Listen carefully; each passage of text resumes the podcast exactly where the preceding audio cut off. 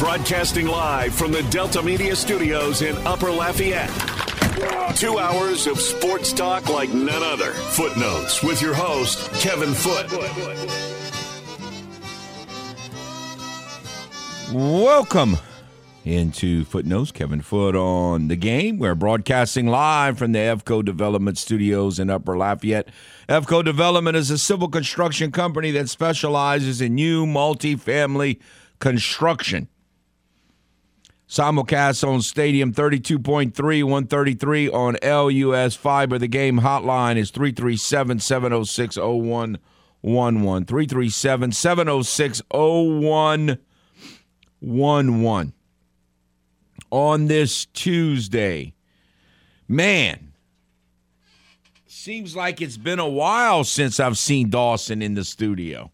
It's been quite a while. It has almost a full week. Yes. Um, I am kind of a creature of habit, and so while I can enjoy a little detour, I, I'm I'm most comfortable doing what I do most days. So it's it's it's a little refreshing. I I need a I need a safe, unhindered trip from my house to the radio station real soon, so my blood pressure don't go through the roof. But that seem, that never seems to happen of late. All right, so it really i don't know if you got a chance to see it last night. It really was a great game between mexico and japan. I was hoping mexico would win. I was you- rooting for Japan. Actually, i mean you gotta come on now you gotta gotta you gotta have a little loyalty to your hemisphere. Yeah, yeah. I mean the the, the rivalries run deep. wh- in the where is Western hemisphere, loyalty anymore?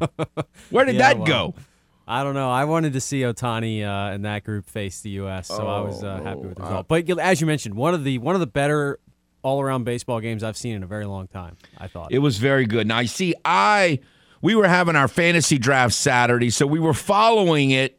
We kept saying, "Okay, what's the score? What's going on?" And someone would look it up and find it. But I didn't actually see Saturday's game. Supposedly, that was a great game too. When when the oh, USA the US beat Venezuela. Yeah, that was fantastic as well. Yeah. Um, you know, Urquidy did okay. You know that Mexico kept stranding two and three runners for a fair amount of time, and, and they kept getting out of it. Um, it's just their bullpen really let them down. Giovanni Gallegos, I mean, he was terrible last night. He, he had no he had no command whatsoever, none. Yeah, it, it it was man, it was just back and forth though, and that uh, Arozarena robbed the homer. I mean, that looked like that was going to be a huge moment in that game, and and then he of course did his stare down and stuff, and then tried to fool play-by-play announcers as a young play-by-play guy. That was making me think of how you handle that situation, right? Because and Yeah. I think Joe Davis kind of does. He's fantastic, but like. He and he, I guess he kind of called it before he even saw it, but it was it was awesome. I mean, Arozarena was fantastic this whole tournament as well, and so um, you had that. You had Mexico kind of in control throughout, even when Japan tied it up. They retake the lead. It felt like they were going to pull it out, and then Japan gets the rally in the bottom of the ninth. Yeah, when they when they answered right away and Verdugo got the RBI double, I'm like, well, maybe they are going to win this thing. I don't know. I just um they're a lot easier to handle. And the good thing about Mexico is they weren't considered like this favorite cuz I just I just hate when the announcers build these people's like they do quarterbacks just larger than life. Like I, it was so awesome. They built this pitcher up like he was the greatest pitcher of all time, and then little bitty Luis Urías hits a three-run home run against him. That was awesome. I mean, I just love that. I mean, he's a major league player. It's not like he's a donkey, but but you know, he's just an average to below average major league player. He's a starter, but he's not like a really good player. And he hits three-run home run off this, you know, supposed best pitcher in the history of the sport.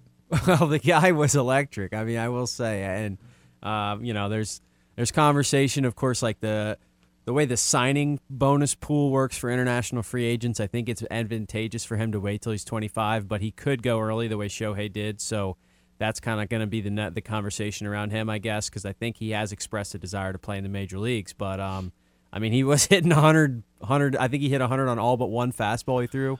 The So, guy uh, who followed him, But he's only 21 again. right? so- The guy who followed him is a more polished pitcher. You could tell by the way he pitched. Uh, it was a more polished pitcher. It doesn't have the raw stuff that what's his name Sasaki has, but but no, he he uh, he he he was a more polished pitcher. No, it's it was a great game. Um, I don't know.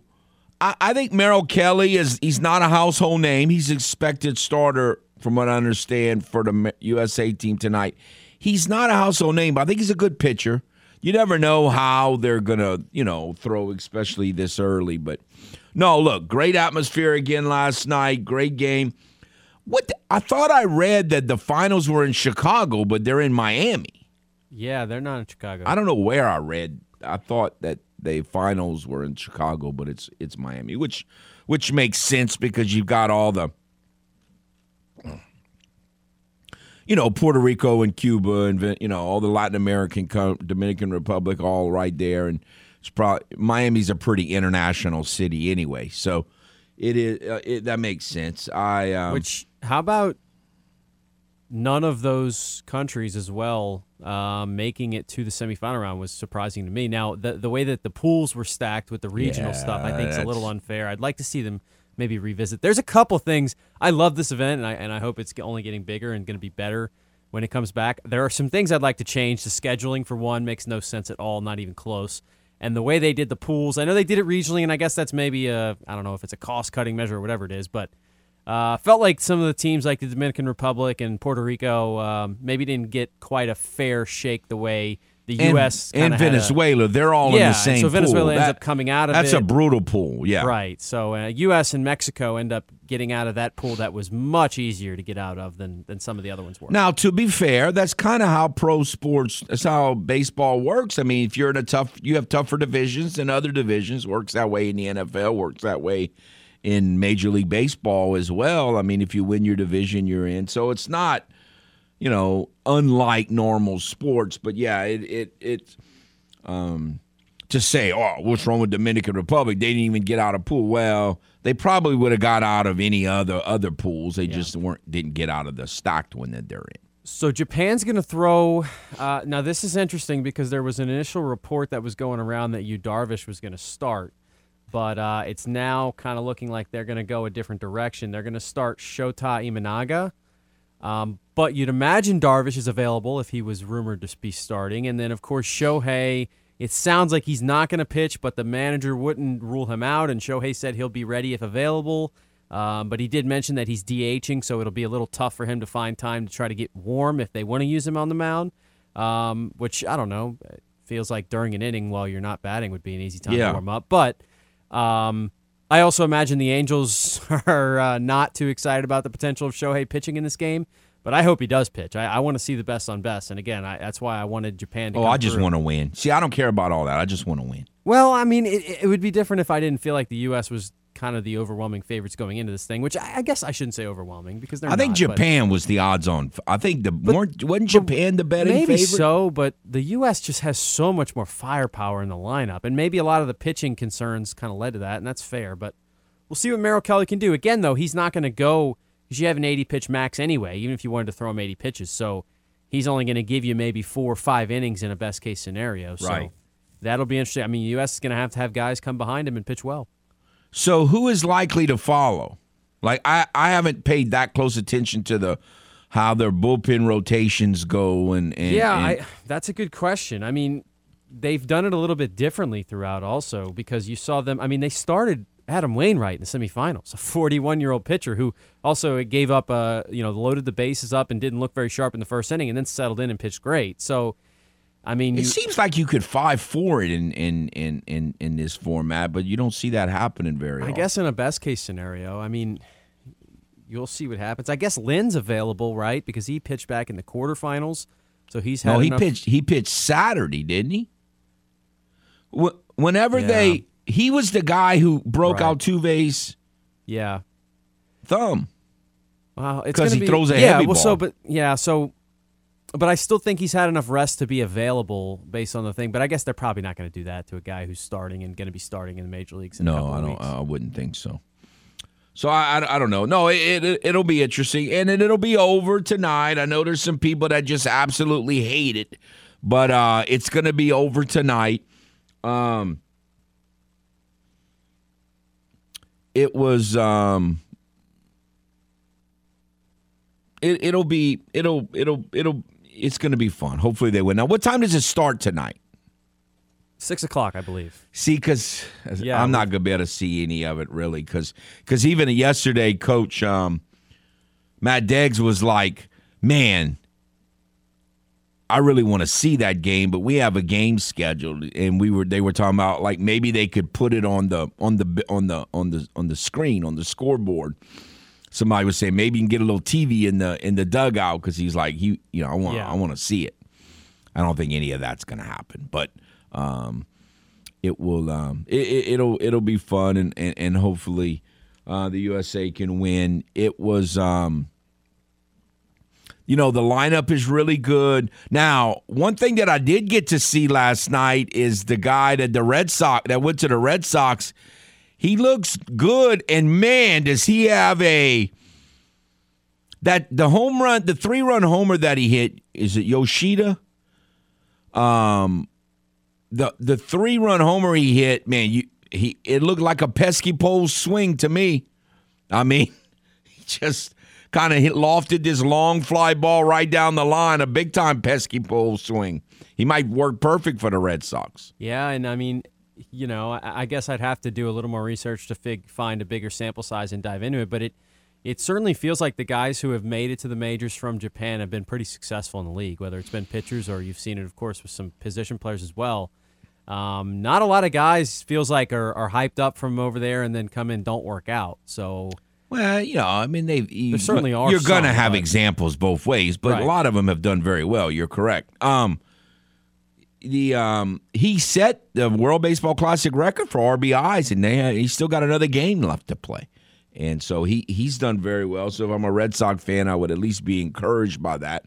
Uh, I I didn't, you know, I've heard his name, but I had never seen him uh, until the this World Baseball Classic. He looks one thing is so many of them, they just look so happy and looks like they all have great attitudes and they love they there's no question culturally they just respect the game so much so you you, you really appreciate all of that and um, so um, I mean I don't like the Red Sox and I'm just saying he, he looks like he, he could be a good player for them Well, and some of the TV numbers have been showing Japan, I mean, has been watching these games at an unbelievable rate. I mean, Oh, more yeah. so than the most watched World Series game of all time. So there's there's some talks that tonight is going to be the most watched baseball game of all time. As crazy as it sounds, just because oh of it's very possible how big oh, it is yeah. in Japan, and then of course the U.S. will tune in to an extent. So it should be that'll be interesting to see those numbers come out as well.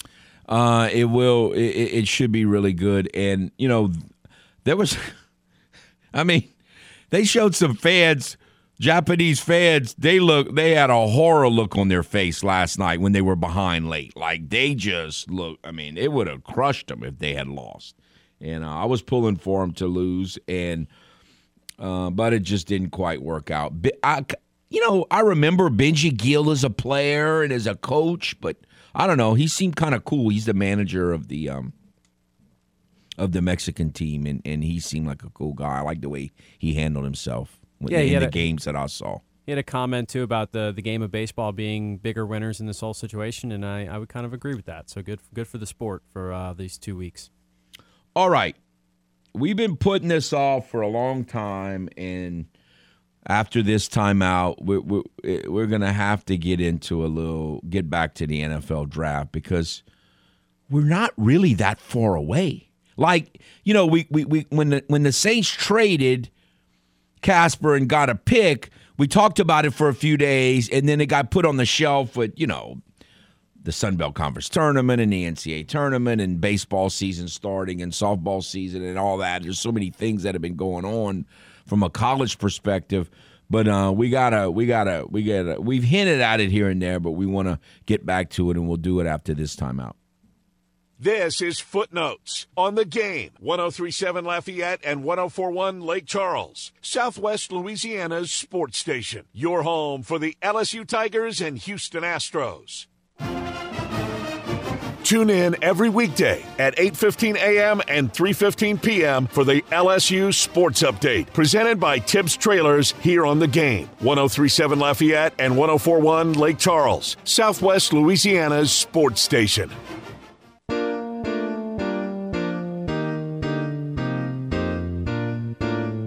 Welcome back to Footenotes. Kevin Foote on uh, the game. Let's go to the game hotline. Hello. Hey, hey, good morning, Kev. Good morning, sir. I think I need to get a life. Okay, why is that? I had a dream last night that the Saints traded up ahead of the Cowboys and took the running back from Texas. Well, you know, I, I, that's one of the things I was going to discuss because w- one of the things that's starting to happen, and it seemed like it was more consistent early on, but man, these mock drafts are all over the place because I've seen Bijan Robinson as high as like 11 or 12, and then I've seen him going all the way to the Cowboys in the late 20s, and I'm and I'm thinking if he go if if if Bijan Robinson lasts to the Cowboys, they they have and I'm not a trade up guy, and I know all of us are sick of of the Saints trading up, or most of us are, and so, a lot of the trading up is working, a lot of it hasn't, but they've always been Sears catalog guys, and if Bijan Robinson gets to 26, they they need or they need to trade up for him at 25. Man, look, Jerry Jones was breaking clipboards. It was it, it, the dream was so real. It was like I was watching the draft. And then I woke up and I'm like, I actually think I could live with that. Like you said, we trade up and we don't want him to sit pat one time or another. And look, to, to Loomis's credit, they've done what they do every year. They filled all their holes through free agency. Some of them are mid-level free agents. Some of them are better than mid-level free agents, but they fill their holes so they go into the draft with a ton of flexibility. And I started. I'm look. They're comparing this kid to Ladainian Tomlinson, and I'm like, man, if he falls, and the Cowboys supposedly now that Emmett's going to be gone, it's it's a they're kind of all in trading for Brandin Cooks and the moves they've made. They're kind of they're they're making their run this year, and we're going to have to leapfrog them, but it's not that big of a leap. And, Well, no, boy, but- but- but- I woke up and I was kind of okay. Do I like it? And the more I've been driving down the highway, I'm like, that would actually be really pretty cool. No, it would be it would be incredible. I don't I don't I don't think it's going to happen because I think the Cowboys are going to trade up to get him. I wouldn't be shocked if Philly takes him at ten. I'm just that's Now, me, no, uh, no, I agree. I agree with that. It wouldn't shock me either. Now, the other thing that I could really see the the other guy that I could really see the Cowboys being high on is Michael Mayer, the tight end from from Notre Dame. I mean, they just lost Schultz, and he would be a huge safety blanket to try to uh, to keep Dak's interceptions down. So.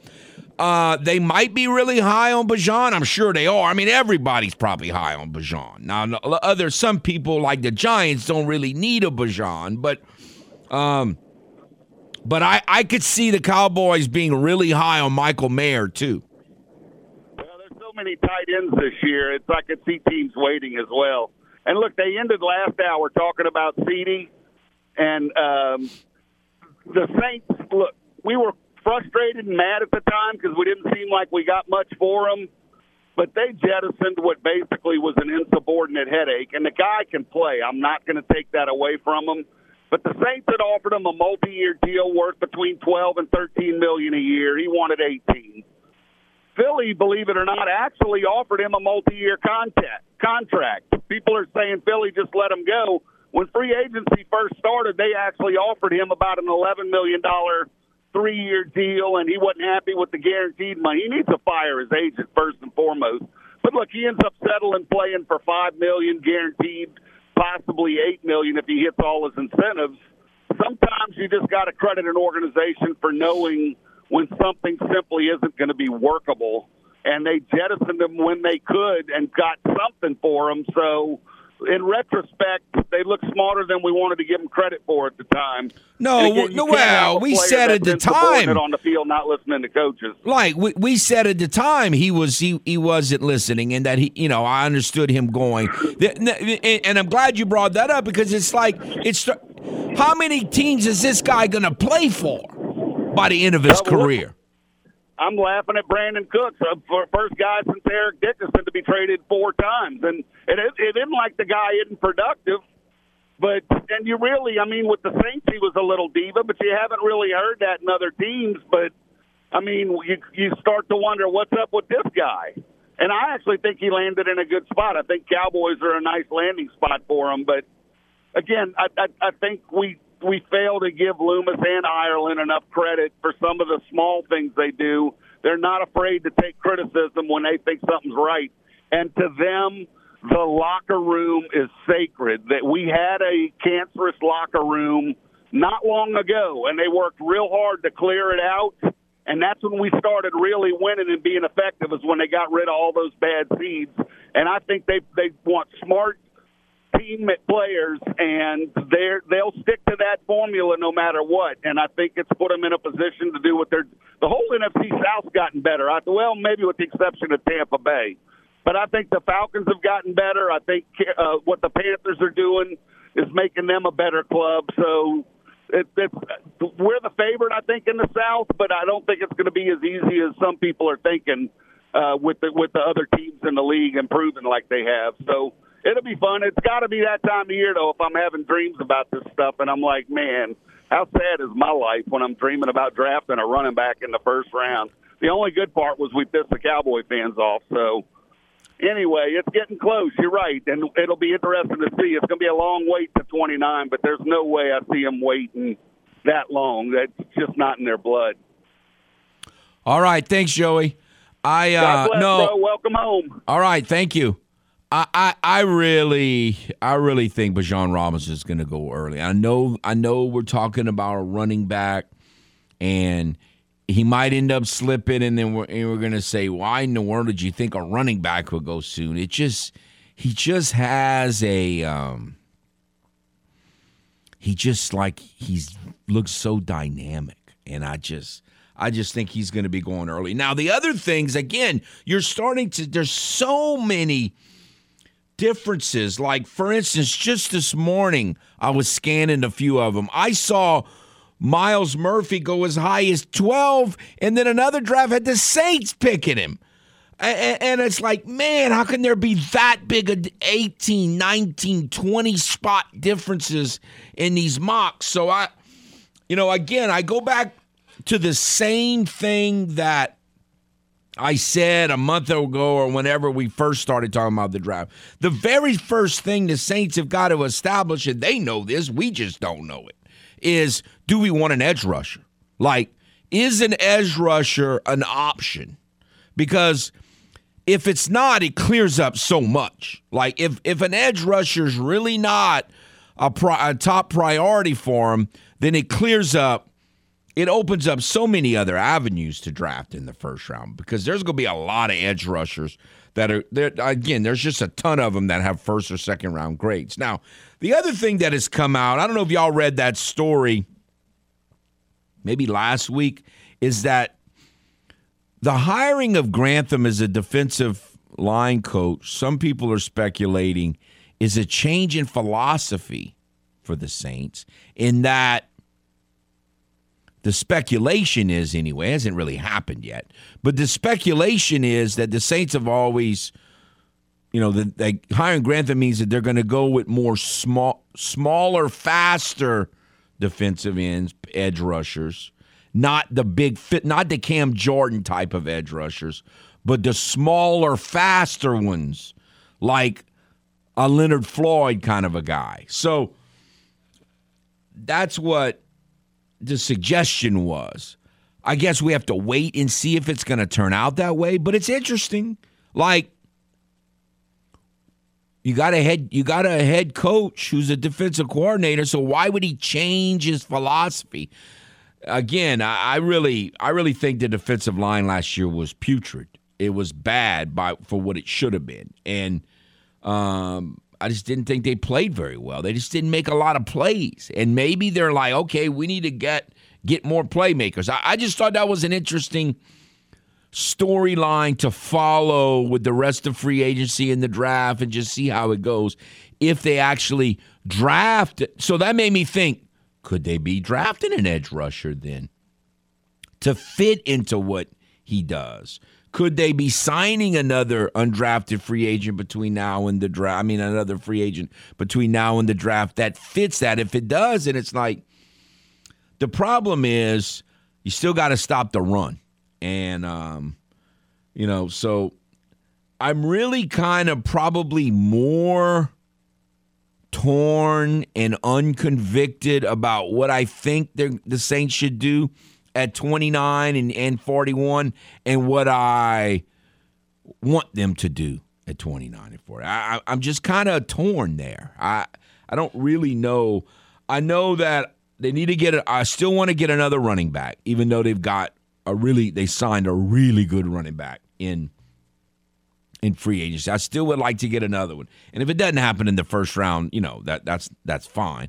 I, I, I just I could be wrong. I just think if Bijan Robinson's going to be as good as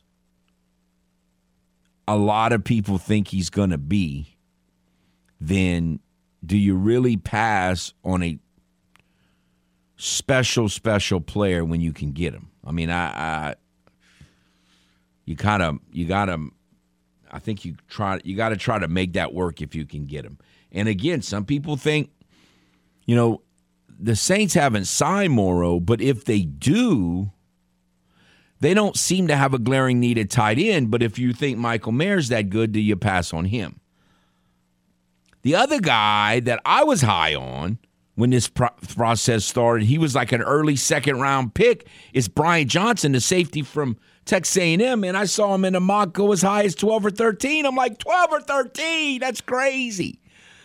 And safeties tend to drop. So I don't know if I believe that, but I would like to have him. Big, tall, physical safety that could, I don't know, back up the safeties and maybe he could do some of that uh, Chauncey Gardner Johnson stuff. And, and, and I, I still think I'm I'm intrigued by him and what, what another safety could do for this defense in terms of just kind of making it a more well rounded defense. So we got lots of things to discuss. And again, what, what are we, five weeks away? I think it's about five weeks away. That's not that long. So it's time. We'll take a time out and be back.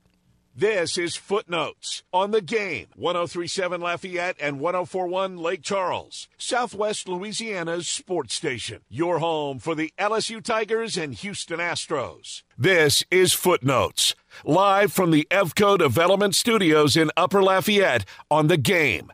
1037 Lafayette, 1041 Lake Charles, Southwest Louisiana's sports station.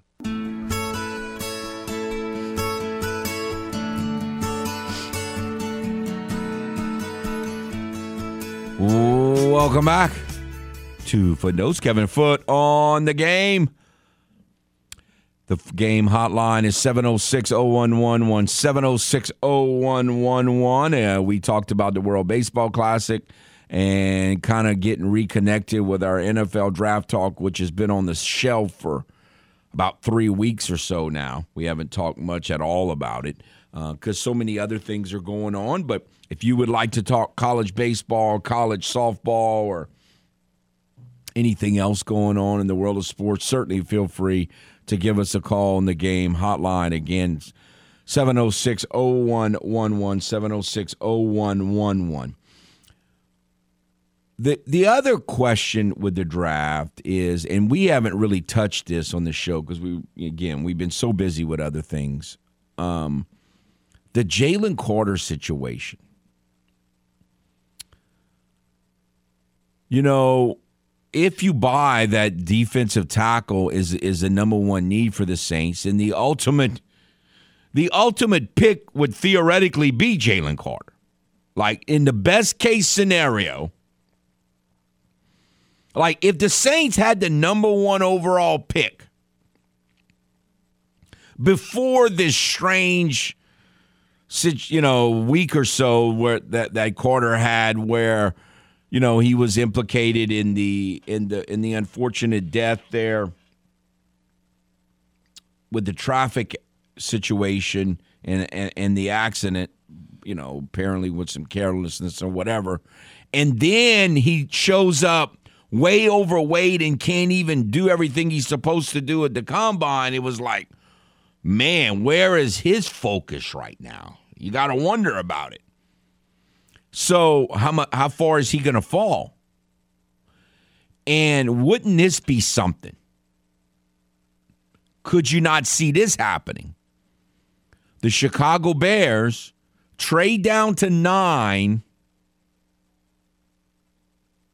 get all those picks, and then draft the guy that they would have drafted at one in Jalen Carter. Like, because of what's happened with Jalen Carter, he potentially could be there at nine and the Bears trade down and get the guy that maybe they were going to pick at one at nine. I mean that I could see that happening, and um, man, that would be a coup for the Bears. Yeah, the thing with draft and and you know one thing you were talking about how the difference in, in opinion of a guy for you know how you could think of him 20 picks differently. I think one thing it goes down to is all these teams have their own draft boards and we don't get to see those. I, w- I wish we could one year. I wish everyone would release their own draft boards because i bet we'd be shocked at how low certain teams have certain guys and how high they have others. probably so yeah. And so when you talk about a guy like jalen carter dropping we think as a you know just the way we think just because we have to as fans is like everybody now drops him this many spots in their rankings so he's going to go here but in reality, it depends how each individual team that's going to have an opportunity to take him feels about him. And so if one team, you know, even if the, you know, maybe there's 20, 29 out of the 32 teams go, ah, I don't like the way this looks and drop him, but the team that's drafting third loves him.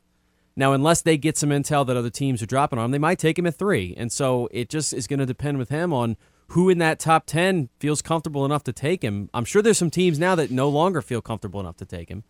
But does anyone take that chance? And if he falls all the way to nine, then Chicago's probably going to, I would imagine, if they've, you know, were as high on him as the reports stated they were.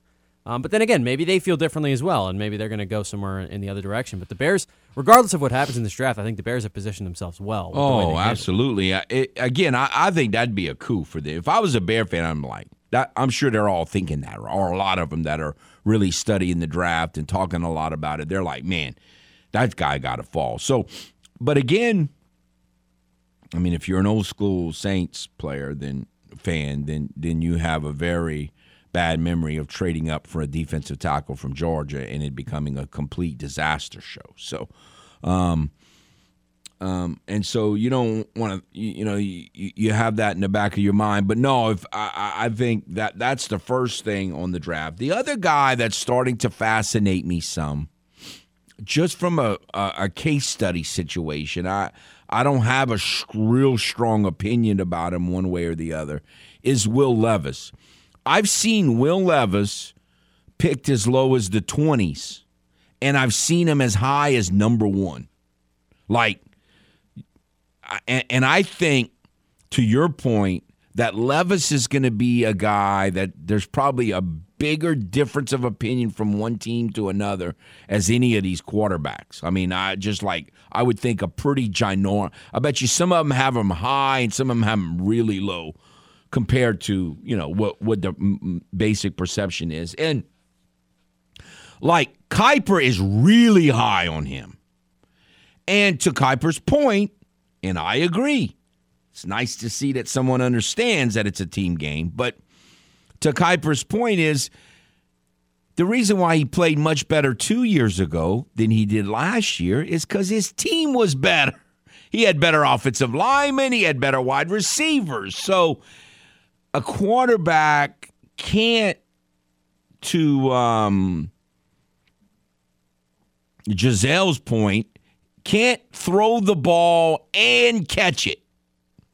Like he doesn't really do that. I know most of you think that he does. Like like Patrick Mahomes, he actually blocks for himself and he throws the ball and he catches it. I know mo- a lot of you actually really believe that.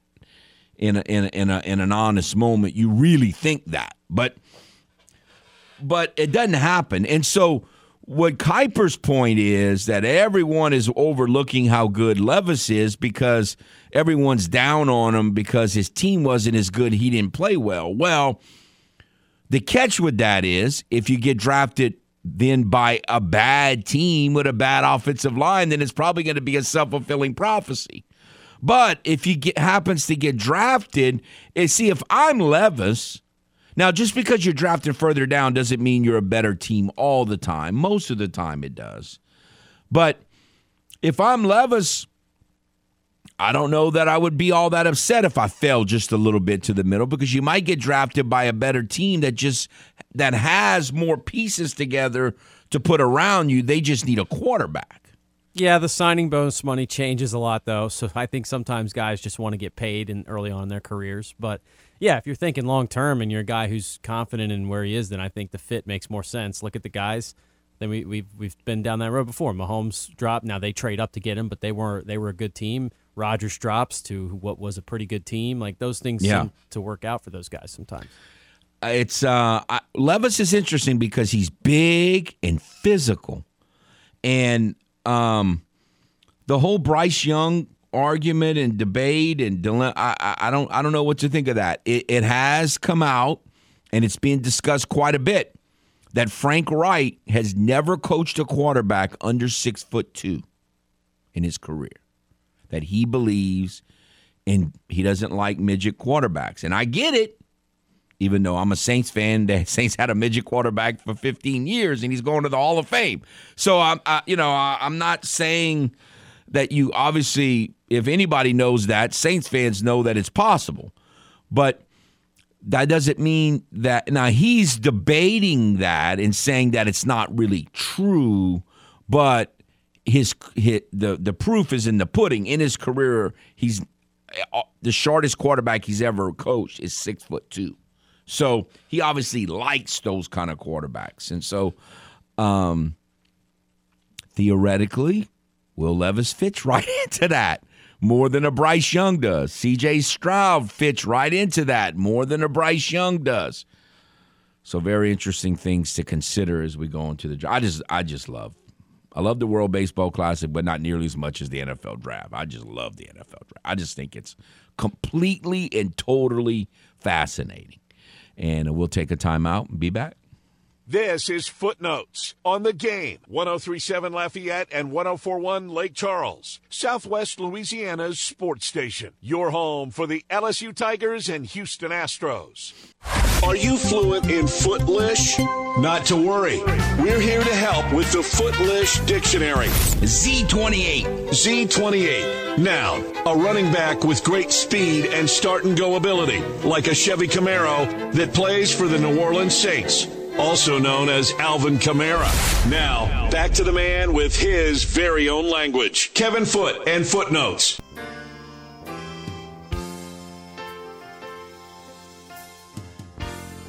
Welcome back to Footenotes. Kevin Foote on the game. Game hotline 706 0111. 706 0111. We've been talking about the NFL draft, and again, we have not discussed that much at all over the last three weeks or so, and it's it's time. One of the mock drafts I've seen recently had the Saints ticket, taking former Cajun offensive lineman O'Cyrus Torrence in the first round, which theoretically could happen. So, from a Saints perspective, there's a lot of thoughts that I have on that. One of them is you can't go wrong with offensive line. We we talked about it over and over the years on this show that the Saints have had more success picking offensive linemen in the first round historically than any other position. So it's just it's futile to get upset about picking an offensive line men in the first round. I know it's not it's it's the least sexy, it's not what we all want, it's not what gets us all geeked up. Uh, we're gonna, you know, fans are gonna get way more geeked up for a quarterback, a wide receiver. Well, they're never gonna pick a quarterback, so y'all can y'all need to get that out your minds. But a, a wide receiver or a um, cornerback or a running back, and I'm the same way. But we, you should know that, you know, when you're sick, it's better to take medicine than eat candy. And, and you know, wide receivers and running backs are candy, and offensive linemen are the medicine that you need to fix the root of the problem. And so, um, if they pick an offensive lineman, whether it's O'Cyrus Torrence or whoever, it's it's going to be silly to get angry about it and think it's not a good move. Now, because you know we don't always think logically, there is part of me that's saying, man, you basically you're picking insurance for a year. Because I, I really now look they might surprise me. They might fi- they might move on from Andrus Peat but I really don't think they're going to do that this year. I think he's going to be with the Saints I think at least one more year and maybe just one more year. But even then you're just you would be taking him as an insurance policy. Now it's a it's a critically important insurance policy because we all know what can happen if you lose a starting offensive lineman. Things can, and suddenly they would have a lot of depth on the offensive line if they drafted a, someone like an O'Cyrus Torrence. The other side of that is, from a Cajun perspective, I mean, I think we all knew what the Cajuns lost when he left to go to Florida, but they lost a guy that's going to, unless something weird happens or unexpected happens. I mean, it's not un. It's not impossible that he could go high in the second round and fall out of the first round, but most mocks don't have him falling out of the first round. But it's very possible that they lost a first round offensive lineman when he transferred. And they got injured. So it, it, it's it just reminds me how kind of naive and foolish it was for Cajun fans. And I guess I fell a little bit into that last year at the beginning to expect the offensive line to just pick up where it left off from the previous year.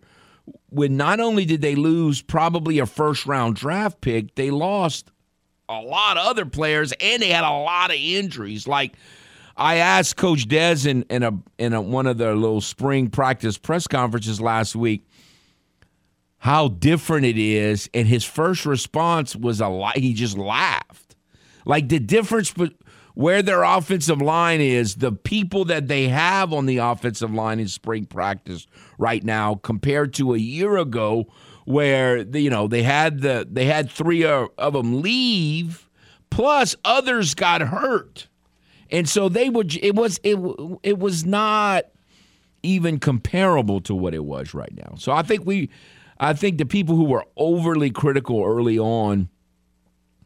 Um, were probably just being a little naive as far as how much they lost on the offensive line. I mean, and they also lost Max Mitchell, a fourth round draft pick, to Yes. the draft last year. So like you had multiple NFL draft picks that departed, and then yeah, I mean, I the problem with last year was always the expectations and not the results. But um, yeah, it's it, it was unbelievable to look at back. It, the best offensive line in program history is what they had to replace most of. And then they had like King McGowan got hurt. He's back, at least for now. He's healthy. You know, they, they hope he can continue. And they just had a lot of other backups, like Bryant Williams got hurt. It was, you know, he probably wasn't going to play very much, but he could have been a, a backup. And, you know, Landon Burton was hurt most of the year, the backup center. And so they just, they, the depth was totally depleted, and it's much better right now. But when it just struck me that when I saw a mock that had the Saints picking O'Cyrus, and I'm, you know, he's from Louisiana. I can remember his, you know, you knew he was special when you start hearing coaches say the things that they were saying about a fr- a true freshman offensive lineman because coaches tend to not be real, you know, use a lot of hyperbole because they don't want to over you know they they they go more on most coaches are a little more on the on the conservative side like let's let this guy prove himself before he even played a game they were raving about this guy and how focused he was and how athletic he is and it was uh, it, it's not a surprise that he's in the situation he's in right now after the way they talk, but just gave a little perspective for sure. All right, one hour down, another hour to follow. Stay tuned. Broadcasting live from the Delta Media Studios in Upper Lafayette. Two hours of sports talk like none other. Footenotes with your host, Kevin Foote. Welcome back to Footenotes. Kevin Foote on the game. We are broadcasting live from the EFCO Development Studios in Upper Lafayette. Upper Lafayette.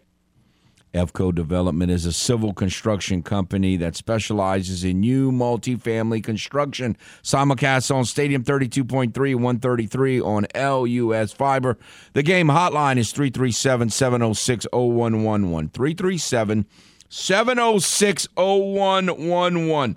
I am um, glad to be able to see t- Sam Hill tonight. The Cajuns uh, or at least the expected starting pitcher is Sam Hill. Obviously, I don't know how many, you know, it's like there's an old phrase or like, what in the Sam Hill are we doing? Or, you know, it's something that I don't know where that came from. I even tried to look it up and I still don't understand. Like, Sam Hill was like this, um, entrepreneur. He had a lot to do with building railroads out to the Pacific. I mean, I didn't know any of this till I looked it up. So, but but what does that have to do with that sl- that's old slang term? I, I don't I don't know. But um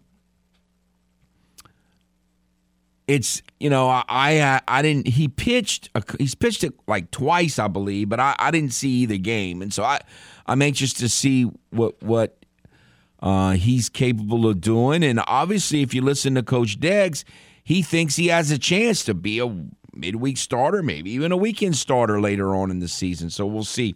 Could be a, a big uh, moment as far as that goes. Yesterday's presser, he he you know he said that Blake McGehee will not be pitching again this week. So that doesn't sound good. Um, yeah, the tone didn't sound. Yeah, that did that didn't sound good. And so, if you know, even if he's healthy by next week, you know, you figure it's going to take a, a, couple, one or two more out, kind of where you're spoon feeding outings before you actually make him a starting pitcher again. So it will be uh, it'll it'll be interesting to see how that plans plays out, but he also said that Dylan Theut is not going to be there for at least two or three more weeks. He's going to be out at least two or three more weeks, which is not good. Uh, the the important thing with him is that they need to they need to get him back for the stretch drive because he, on paper, is the most important reliever in the bullpen for the Cajuns. I'm I got I I don't look what Blake Marshall has done so far has been incredible because it's not that he wasn't on the radar. He was on the radar at the beginning, but he had never done it at this level before.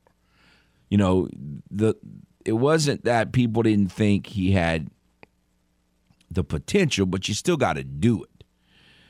It's a little scary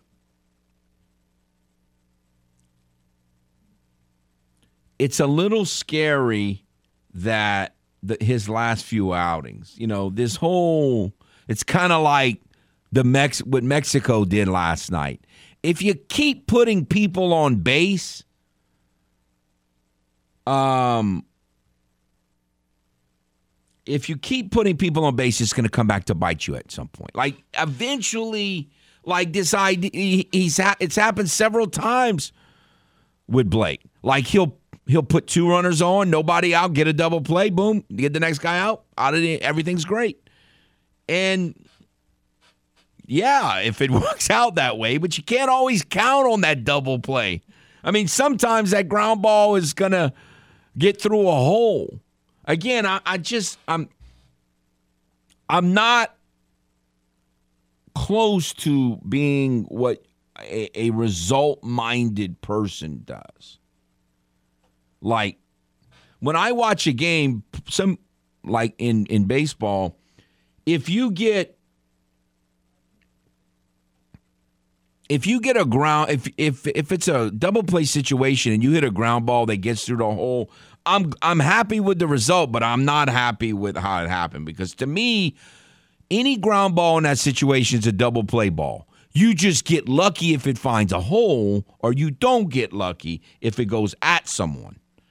Um, and so I'm a little worried about more. I'd like to see him have not put the first two guys on quite so often. I'm not a big fan of closers, especially putting two guys on and then getting out of it. That can kind of um, get rid of a lot of fingernails for fans. So hopefully he, he chooses a different path there. Let's go to the game hotline. Hello. How are you, sir? Uh, I'm doing good now. I got a question for you, man. Do do you have any any secret ties that we don't know about the uh DeRosa, the the Team USA's manager? Because man, since you lit them up uh last week after they played that useless game, man, they've been like another ball, uh, completely different ball club, man. I know, and he listened to me. He, he he got rid of stupid Jeff McNeil, and he moved Anderson to second, and they played great ever since. I mean, like I always say, when they listen to me, it works better. I tried it. Same thing. Same thing with Paul, man. He needs to start listening to you. I keep telling you, you are good. Keep telling Paul that, that you are a guru, man. Now, I haven't really looked at uh, many mock drafts yet. Uh, where they got that guy, uh, Bijan Robinson, going to? Oh, I've seen him everywhere from like 10 or 12 to 26. I, I, I mean, I've seen people have him at the Saints getting him at 29, but I don't believe he's going to fall that far. Yeah, as long as the Eagles don't get him at which y'all pick that y'all gave him, man. Because I mean, if they get a good running back like that, man, you might as well hand him the, the Super Bowl. You know what I'm saying? I mean, now if my Cowboys can get him, which the best day of my life happened last week when we finally got rid of Zeke Elliott. I've been calling for it for a time, long time now with his stupid crop tops and whatever, his full screen and all that BS, you know. But man, if the Cowboys can can somehow trade up and get him, I, I think we. I mean, even without him, I think we're going to still be a good team this year. You know, with the pickup of Cooks and uh, you know, uh, what's his name, that that DB from uh Indianapolis. I, I, Yeah, Gilmore. Now, the the pro, the issue with the Cowboys is there are three areas that I think they could go to really help their team, and they're all they're probably going to have an elite player at all three areas, even if they don't trade up. Like, I think they need a running back. I think they need a tight end. And I think they need to, to beef up their offensive line better. So I think all of that is going to be in play when they pick, even if they don't trade up. So I think the Cowboys in a good are in a good spot. They just have to figure out which one they want to do. Now, a guy that I, I I've been kind of high on in the draft is, uh, and he ain't been getting a lot of um, recognition, is the little running back from uh, Kansas State. Uh, what's his name? I can't remember. But I kind of I kind of watched the uh, the Big 12 title game with uh, Kansas State and TCU, and man, that dude just runs hard, man. I mean, he's small. He kind of reminds me of a uh, of a. Uh, uh, what was his name? Uh, Darren Sproles. You know, I mean, Ooh, he's that small? parts and stuff. You know, I mean, I wouldn't be mad if the Cowboys got him like in the second or third round. You know, if he was still there. You know, to compliment Pollard. You know, but uh, but yeah, man, we shall see, man. But at least you know you ain't you ain't uh, pulling your hair out uh, like you were last year for the NFL draft, worrying if the Saints are gonna go QB in the first round. Know? Yeah, we don't have to worry about all that silliness. They were driving me crazy with it. By the way, it doesn't sound like you're a World Baseball Classic guy, but as a Red Sox fan, have you seen Yoshida? He he he just set he broke the all-time World Baseball Classic record with RBIs in the tournament, so he's looking pretty good. Yeah, and I kind of been uh, following, you know, what the Red Sox been doing this spring training. Man, they've been they've been doing good this spring training, even though it's you know spring training and everything. You know, I mean, with that lineup they got, they ain't got really any flashy name players, you know, besides Bogart, uh, you know, or uh, Dev, or whatever the guy's name is that we still got, you know. Uh, I think it's Devils, but uh, we got uh, Turner from the from uh, Los Angeles, you know. But we shall see. You know, I mean, my my over under uh, take is about how long before Chris Sale gets hurt again. I give him probably ten games and they'll be hurt again. It You does know, like seem to all- happen. Yes, it does seem to happen. All right, take care. All right, buddy. Thanks for taking my call. Um, Verdugo got the RBI single. A Red Sox guy. He actually, um, I had him on my fantasy team last year. He did okay and ended up with him again this year. I, I wasn't planning on it, but the pickings got a little slim. Man, man, the outfield, the outfield depth in Major League Baseball is terrible right now. I mean, we we haven't the way everything went. Fantasy baseball didn't go well, but uh, in terms of talking about it. But I'm just saying, we we ended up. I hate holding drafts early, and we ended up doing it Saturday for a lot of different reasons. And um, the depth in the outfield in Major League Baseball is astonishingly bad, and, and really, even at in first and third base, like there's just. I mean, I can remember where there were 9, 10, 11, 12 front line first basemen. And and there's like two right now in all of Major League Baseball. Like there's just there's just the corner infield and the outfielders are just there's just not a lot of depth. And it seems like we're loaded with mega stars and, and there's just there's just not a lot of like high like that second tier or lower that first tier guys. It's, the first tier is just such a small number at those positions. It's weird. All right, let's go back to uh, the game hotline. Hello. Dennis, well, can Boyd. You have a good day. All right. Gotta like uh, all can was good. Um, interesting anyway. He wasn't great, but he was good and he was he was interesting. 23 maybe I'd have to look it up. But um I, I don't we, we're going to talk more about actual Major League Baseball cuz wait. What is today? We're 9 days away from the season opener of Major League Baseball. So we'll talk more about it next week. I mean, on paper, the Red Sox look like it's not going to be too good. Really, it, it doesn't look like it's going to be too good. But are they really going to stay down again? I don't know. There, there, there's a lot of interesting teams in uh, in Major League Baseball, and we'll talk more about that next week. Kind of some of the. I, I still say, and I I haven't looked at it close enough to to make my predictions for this season or where everyone's going to finish, but between the Braves, the Mets, and the Phillies, I just think one of those teams is not going to be what what everyone is thinking or most people think it's going to be. I just I I I, I just kind of think that the Phillies are not going to be able to follow that the Phillies are not really going to be able to follow up on what they did last year. We'll see. And of course, you could argue the Mets. They already lost their close. Uh, I don't know. All right, we'll take a timeout and be back. This is Footenotes on the game. 1037 Lafayette and 1041 Lake Charles, Southwest Louisiana's sports station. Your home for the LSU Tigers and Houston Astros. Are you fluent in Footlish? Not to worry. We're here to help with the Footlish Dictionary. Benedict Arnolds. Benedict Arnolds. Now, an NFL expansion team that stole a bunch of Saints players and coaches when first created, also known as the Carolina Panthers. Now, back to the man with his very own language. Kevin Foote and Footenotes.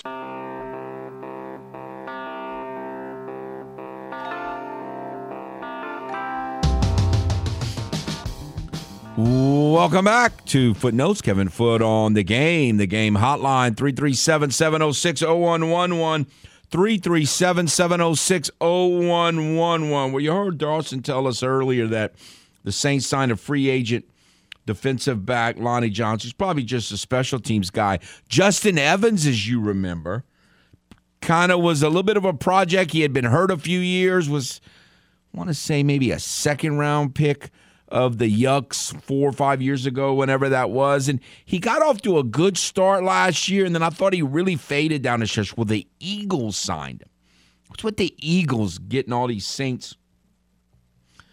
Is that I don't know? There's some sort of like connection there between the Saints and the Eagles, but um, I don't I don't know that Lonnie Johnson's gonna do play as much as even Justin Evans did last year, but um, just probably another free agent uh, guy that they're signing to help the special teams. I would think they also signed a linebacker earlier in the week. We hadn't really talked much about. Again, another guy is probably at best a special teamer, but you need those guys. Um, you know, special teams is a major. Like it's the thing that has been talked the least about. That's the most important. The the the biggest drop off last year for the Saints really was special teams. I mean, even if with all their other issues, if their special teams were as good as they, they had been the last three years, uh, you know, I still think they make the playoffs. I mean, they got to get their special teams back to being good. All right, let's go to the game hotline. Hello. Hey, Foote. Howdy, sir. Uh, do you know what's the best way to spend six dollars? What's that?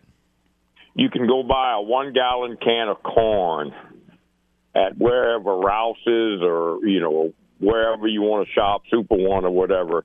You get a whole gallon of corn for six bucks. Foote. That's the best deal in the world. Well, it is a good one. I agree. I could utilize I, I, it. I mean, Foote. I started baiting my fishing lines with corn. I caught a 22 pound catfish on six kernels of corn. Man. The best, the best brim bait in the world, sac-a-lait bait, is just a little kernel of corn. Foote. You know, hey, I'm starting to put corn in everything. Foote. Oh, that's you the know, thing to you, do. I'm you're driving me crazy, Yes. I like it. huh? Good move. Well, it's uh, it's. But I never Now, me with it. I I need to think about that. I never fished with corn before. Hey, try it, foot on a brim 18 inches deep, man, with a little weight. You put a cork, fish it in a little private pond. I guarantee you catch all the darn brim you want. Hey, foot, did uh, did you give Mondo uh, Duplantis a shout out for breaking the world record again? I did not. Go ahead and do it. 20 feet five inches, man. Now, That when is- did he do that? I, I. It- when did he do that? I did not hear that. It's about a month ago. Oh, okay. Eight foot. It defies physics. A man is not supposed to be able to run fast enough to plant a pole and go 20 feet 5 inches high. It- Oh, it- yeah. No, it's it incredible what he does. Physics. Well, I think all those pole vaulters, you know, all them, all them field. I mean, they them people are crazy. Like the, I still think the three. Every time I even think about the 300 hurdles, my back just hurts because like I couldn't even think about doing something like that. The Well, 300 Foote, you know, hurdles. uh, hey, hey. Hey, Foote, I will never forget the day we were at Fat Pat's and you devoured them two big hamburgers. Oh yeah, double meat shawls, two of them. Oh, my God. Foote, you were like a machine. Oh yeah, and Big Dave was dancing. Big Dave was dancing. Now, uh, uh, let's see. What I wanted to tell you is my son is coming back from Las Vegas to live over here, Foote. And uh, you know he he, he kind of got lonesome for home. I think you've met my son before. You know the young one. Uh, hey, Foote, he's now 27 years old. Does that make you feel old? Well, oh, a lot makes me feel old, but that that well, how that about yeah. Russ? Hey, seriously, how old is Russ now? He's 12. Did you ever think that that that you have a you know uh, seriously uh, time just flies, Kevin. Yes, it does. Yes, sir. Okay, I remember I remember the time uh, uh, you told me you came back home and your water heater had popped had busted on the second floor of your house. You remember that and Oh. it flooded. Yes. That was that was horrendous. Yeah. And uh, Why are we bringing up bad stuff right now? Day in honor of your buddy here in Abbeville this coming Saturday. The Peter Piazza Honorary Saturday is going to be this Saturday at the Sicilian Festival here in Abbeville. Foote. Are you serious? Yeah. Okay. Well, well, okay. And and guess what, Foote? You can eat all you want for ten bucks. All the all the pasta, all the muffaladas, all the pizza you want, ten dollars, Foote. Well, I, I What- could I could certainly get my money's worth, but I still remember you Peter's face. Triple your money. I, I, I still I still remember the look on Peter's face the first time I told him I put corn on my spaghetti. It did not go over well. Oh, You, hey, hey Peter, it, it's it's it's. I I mean, Foote. It's like you slapped him, probably. Yeah. Oh yeah. He was he was very offended. Yeah, yeah. You know, Peter's mother was my godmother. And Peter's dad gave me my first job in the oil field. All right. Wait, hold on. I got one more. Do you know that Peter's dad is the one responsible for getting Carlos Marcello back into the country after he was deported? I've heard many of the Carlos Marcello stories before. Yes, I've heard that. From Peter? Yeah, yeah, yeah. Yes, I have. Hey, Peter, hey, hey, hey, Foote, seriously, don't you like it when I call to bring up these old memories? huh? Yes, sir. All right, you keep catching Later. fish with corn. All right, well, All right, take care. Peter, for those of you may not remember, was the uh, was the photographer at the Advertiser all the years that, well, maybe not all the years, but most of the years that I worked at at the Advertiser before moving over. So that's who he's referring to. But uh, he's from Abbeville as well as Rocky's from Abbeville. So that happens. And one of the things I've I've noticed about a lot of people from Vermilion Parish is most of them know how to cook pretty good. So I um I certainly like eating. I, I'm not a big cooker, but I'm a I, I love to eat. So I've um eat many of good meals from people from Abbeville, from Vermilion Parish, and we're going to be talking to one of those uh, in the next segment. Our old friend, Mr. Bobby Nova, he's from Abbeville as well, and he's cooked many good meals over the years. All right, let's go back to the game hotline. Hello. Hey, Foote, how you doing? Pretty good, sir. How are you? Good. This is my first time calling to you. I'm, I'm normally calling early in the morning, but uh, I'm out and about on the town. All right. I wanted to ask you. You know, I, I, I'm going to look the other way on the corn on the spaghetti, but you know that's okay. I'll look the other way. But uh, I was I, I went uh, I went after work. I went to uh, a Mexican restaurant, and uh, when I went in, they had the World Classic on Japan and, and Mexico. Mexico was winning three to nothing. Right. As soon as I sit in the seventh inning, as soon as I sit down, Japan hit a three run homer. I'm like, oh, you gotta be kidding me. And then, you know, they, they were up five to four. I leave, get to my house. They lost at six to five in the ninth inning. Yeah, it was sickening. It's like, you know, it's like the the Little League World Series. Mexico can't get past Japan. Now it's the adults. Well, yeah, it, it was. I was pulling, and I and I found out in the studio here. There's no hemispheric loyalty here in the studio. You know, he was pulling for for Japan, but but uh, but no, I was pulling for Mexico. I I, I thought I thought they Yeah. would win. Um, well, I was hoping they'd win. I didn't think they were going to win, but when they got the lead, and then when they took the lead again, I said, well, maybe they're going to do it. But Giovanni Ga- Gallegos, the um, you know, he's been a closer at times. He's a setup guy now for the Cardinals. He did not get it done. He he did an all. He had an awful outing. Oh man, Uh, Yeah, that was sickening. Mexico's got to be kicking himself in the in the in the butt. Absolutely. But I'm telling you, you need to try corn on spaghetti if you've never had it. Well, I'll take your word for it. I mean, I wouldn't mind it. I mean, it's like it's like when you used to uh, mix corn with rice and gravy. Oh, yeah, absolutely. You got to do that, and peas and beans and Oh, no peas, no, no. oh, peas. it all it all But, goes uh, in the rice and gravy. Oh yeah, that's good. But I just wanted to get your take on that Mexico and that. Yeah, I, I was kind of Hey, I- I disappointed. I, was pulling for Go Mexico. ahead.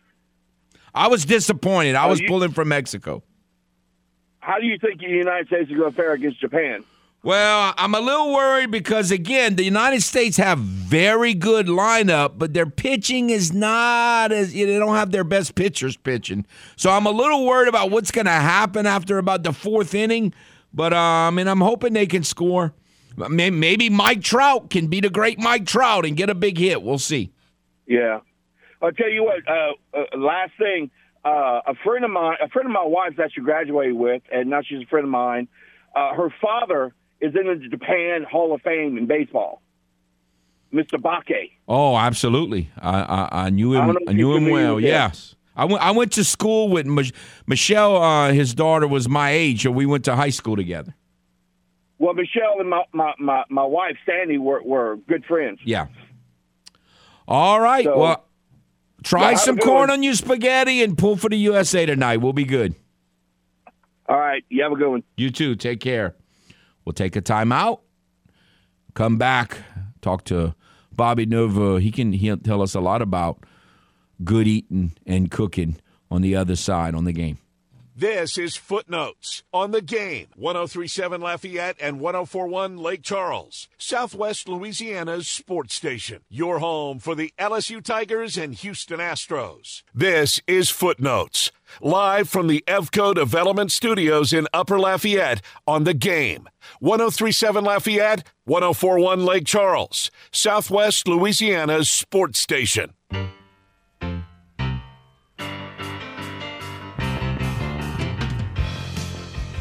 Welcome back to Footenotes. Kevin Foote on the game. We have with us our good friend, Mr. Bobby Nova. How are you, sir? I'm good this morning. How are you? Well, we were just talking. Your old buddy Rocky Russo just called, and we was talking about people who cook good in in Vermilion Parish, and my, you know, I thought about you. Well, I, unfortunately, I didn't get to hear that conversation. it was probably very interesting. yes.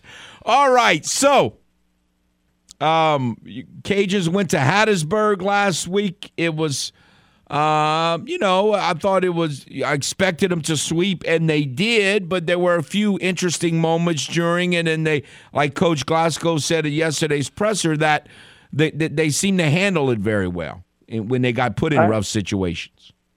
I also expected them to sweep, but uh, in a different, I guess, in a different way than they than what they really did. You know, uh, game one and game three got a little got a little hairy there at times. You know, so uh, which which probably you know at the end of the day was a good thing for the Cajuns. Well, it's one thing to be down like four to one early, and then you score a bunch of runs and you win eight to four.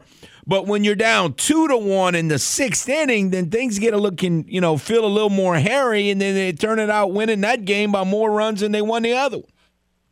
Yeah, you know, sixth inning down two to one. Certainly, the last thing you're thinking is a run rule. Um, you know, the uh, Southern Miss pitcher kind of had the uh, the Cajun hit hitters handcuffed in that game. I think you know she had she threw 128 pitches on Saturday, and then um, you know I think she was at 103 pitches going into the sixth inning, and you know maybe she ran out of gas there. So you know the the, the rain on Friday may have uh, turned out to benefit the Cajuns because you know otherwise she would have pitched Friday and Sunday, and you know she she handled the Cajuns pretty well uh, for the most part in both of those games. You know. All right, so after those three games, I don't I don't feel like we have a any I don't think we're any closer to kind of figuring out all right, what's the long-term solution at first base? What's the long-term solution? Well, we might have at first base, but at third base and and, and these positions that have been a question mark throughout or, or or am I missing the boat here? Well, Kevin, I told y'all before the season last year, and and I tell y'all again, y'all just never believe me. I don't know why you don't believe me, but you know, third base is going to be, you know, you're going to probably you're going to you see Stormy there sometimes, and and Vic there sometimes, and I really believe, you know, his plan is to try to develop Carly Griffin at third base, so you'll see her there at times also. But you know, I don't, you know, I, I really believe you're going to see those three kids at third base until the end of the season, and that's just my opinion. Um, what what do you think about? Because I, I think it's obviously very important to have a shortstop, uh, to have an elite shortstop. If you plan on going defensively, if you plan on you know trying to win regionals and get into super regionals and hopefully make it to the World Series, I think that's tough to do without a really consistent defensive shortstop. So, do you kind of see and or support the idea of just playing Vasquez there and then pinch hitting for her when you need to? That's probably the plan. You know, I you know I had a you know talking to Coach Glasgow over the weekend, and they they, they really like Alexa Langeliers at second base, and they don't like the idea of, of moving her back and forth. So you know, I think we're going to see Alexa, you know, just stay at second, and then you, you may see uh, Kylie Griffin get some starts at short, and then bring um, you know Sissy in uh, late in the game or start Sissy and and see you know you could you could pinch hit for her actually twice if you you know depending on if she comes to the plate with runners on base and you know the situation of the game you could uh you know you can pinch hit for her early in the game and re-enter her and then you could pinch hit for her once again late in the game if she comes up in a situation where you know you feel like you really need to pitch hit there and then you know, figure out what you're going to do defensively for the rest of the game at shortstop. But I also think, like, look, this weekend, uh, you know, it's it's baseball or softball, so you never really know what's going to happen. But but all signs point towards Appalachian State not being at the same level as the Cajuns. Uh, you know, they they play where it's cold, and they're not probably as ready right now as the Cajuns are, especially with the the the schedule the Cajuns have played against, and they only got one game in last week because of the bad weather, and so. In games like that, I say don't. If, if they get leads, I say don't pitch it for. Let, let let her hit so she can get some more experience and hopefully get to where uh, she can make some progress offensive. Yeah, I, I totally agree with that. You know, you talk about App State.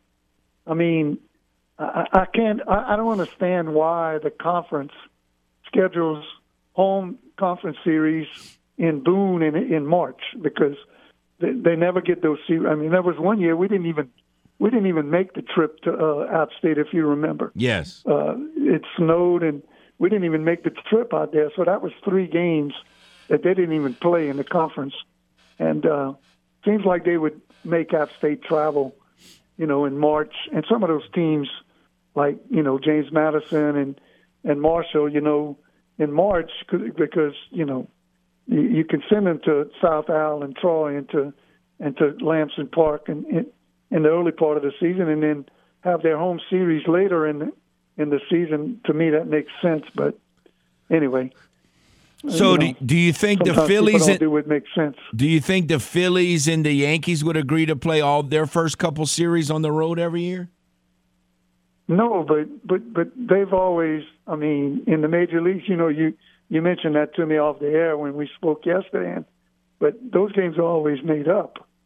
You know, at some point during the season, they they you know they can make those games up. That's not the case always in the Sun Belt Conference.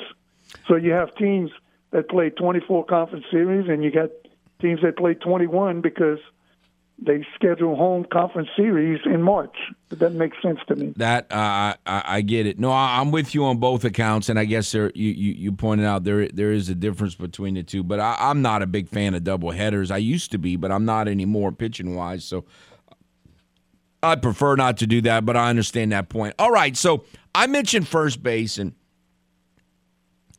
Lauren Allred. I mean, it's unbelievable what she's done, and I mean you can't really say it, it, it's still, I guess, technically a small sample size, but from what you've seen, it look it seems like we're not getting fooled by the small sample size here. How do you see that?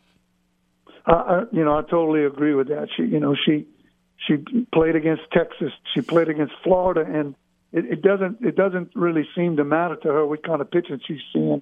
She just even when she makes out, she's uh, she's squaring up on everything. And um, you know, I think uh, I think what I saw, she had maybe 38 at bats, if I'm not mistaken. So you know, it's becoming it's, it's starting to become a much larger sample size, and she's she's kind of proven that she's uh, she's able to uh, to to hit just about any kind of pitching that she sees, and that's very encouraging for a kid like that. You know, and um, in the fall, you know, uh, you know, and Coach Kevin uh, Mars and I were talking, and you know, he said, "Man, I really like that kid's swing, but you know, we, we we weren't really sure if she was ready." And then when she got her opportunity, she just ran with it, and made the most of it, and now she's put herself in a position where you can't take her out of the lineup. At least, you know, at least in the short term.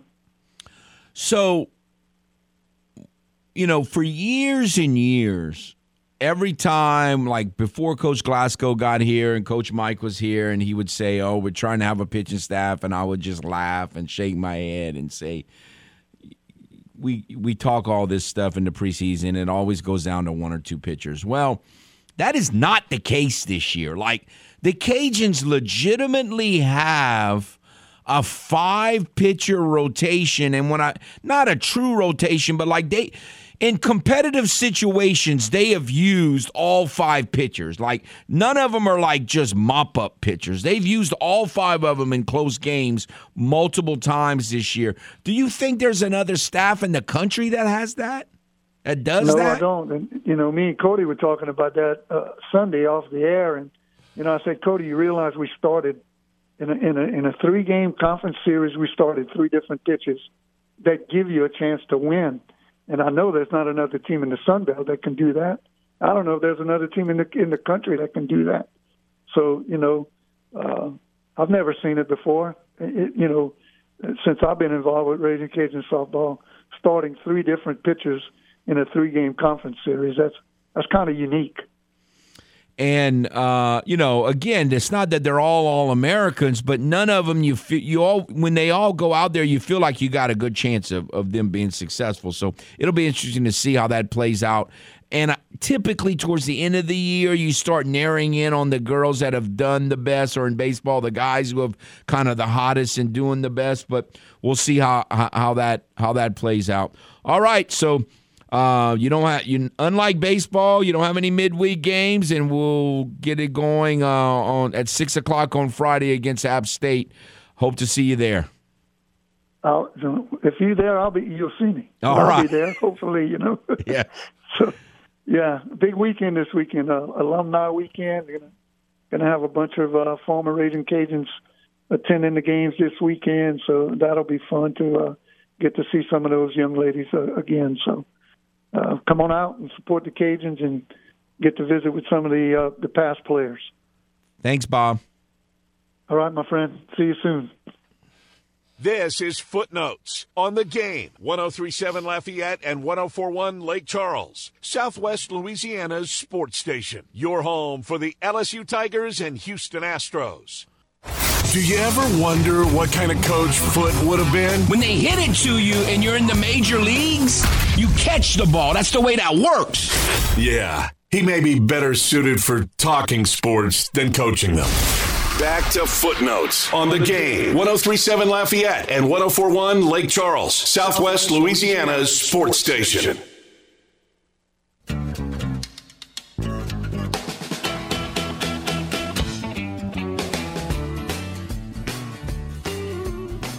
Welcome back to Footenotes. Kevin Foote on the game. The game hotline 706 0111 706 0111. All right, so we don't talk on this show very much at all about women's basketball for whatever reason. I we just haven't. But one thing that has happened in this women's NCAA basketball tournament that I think is a good thing and will certainly increase um, my interest in the sport is if it starts to display some depth and Stanford getting beat as a number one seed, Indiana getting beat as a number one seed. I think that's great for the sports. I, I don't really have any opinions or likes or dislikes for the two programs. Doesn't matter what the names of the schools are. Uh, I just I, I just think that the, over the years, women's the women's tournament bracket is too chalky, and it's just not very interesting because it's so chalky. And and I think that is a, a great thing, and and hopefully it can happen more over the years, and I think would make the women's side of the NCAA tournament a lot more interesting to follow. Now, you could argue that on the men's side this year, it's a little too non chalky. I mean, it's just, it is just wacko. Um, Uh, and I certainly understand if somebody feels that way, but I think it's fun. Now, again, obviously, the team you're pulling for, there's always seems to, there's like an exception. Like, you know, if you're a UL fan or an LSU fan or you pull for whatever school. I mean, none of that stuff matters. Like, right now, the Astros are chalk. So, in that case, I love chalk, but I'm, I'm, if it's your team, it's different. But I'm talking about anybody else eh, scenarios other than the team that you know dominates your thoughts most of the time. Uh, I think chalk is bad, and I'm not not not a big fan of that. Um, all right, so a couple of interesting notes. Again, nine days away from the start of the Major League Baseball season. Michael Brantley, I don't know if anybody's shocked by this, is they're saying is not going to be ready for the season opener. He better be ready for soon thereafter. Like, I love Brantley, but I, a year you know, I didn't think he was ever going to play for the Astros again. They decided to re sign him. They better have a pretty good idea that he's going to be able to play. Like, why is he not ready? I mean, he's never been ready. Uh, I mean, like, yeah, it, it, does get to a point where if enough of these injuries stack up, I've been, I'm not worried, I'm not worried. If enough of them stack up, then yeah, you're going to have some concerns about finding some production in the lineup. But um, I think if you get if you get 100 games out of Michael Brantley, you probably feel pretty decent about it. At the but who's going to play all these other like you can't? Well, that's what I'm saying. You're going to have to find some production from some guys you're not expecting it from. I think at some point, which they've done a good job of doing in the past. So to their credit, but um, there's probably a name we're not talking about that's going to have a significant number of at bats this season based on how many guys are going to be down the first couple of months. I wonder if this guy, I wonder if this guy Dirden, who who has just been, you know, he, you know, they really kind of on the fast track. And he's not very old. He doesn't have a lot of experience in pro baseball, but he's having this great spring. Like I don't, I can't believe they're going to let him make the club. But, but maybe with these injuries, he, he might early on. Somebody's going to have to whether it's Leon or whoever. Now, El Perro Grande supposedly is going to make his spring debut on Thursday. So that's going to give him what, three or four games played before they, they start the major league season?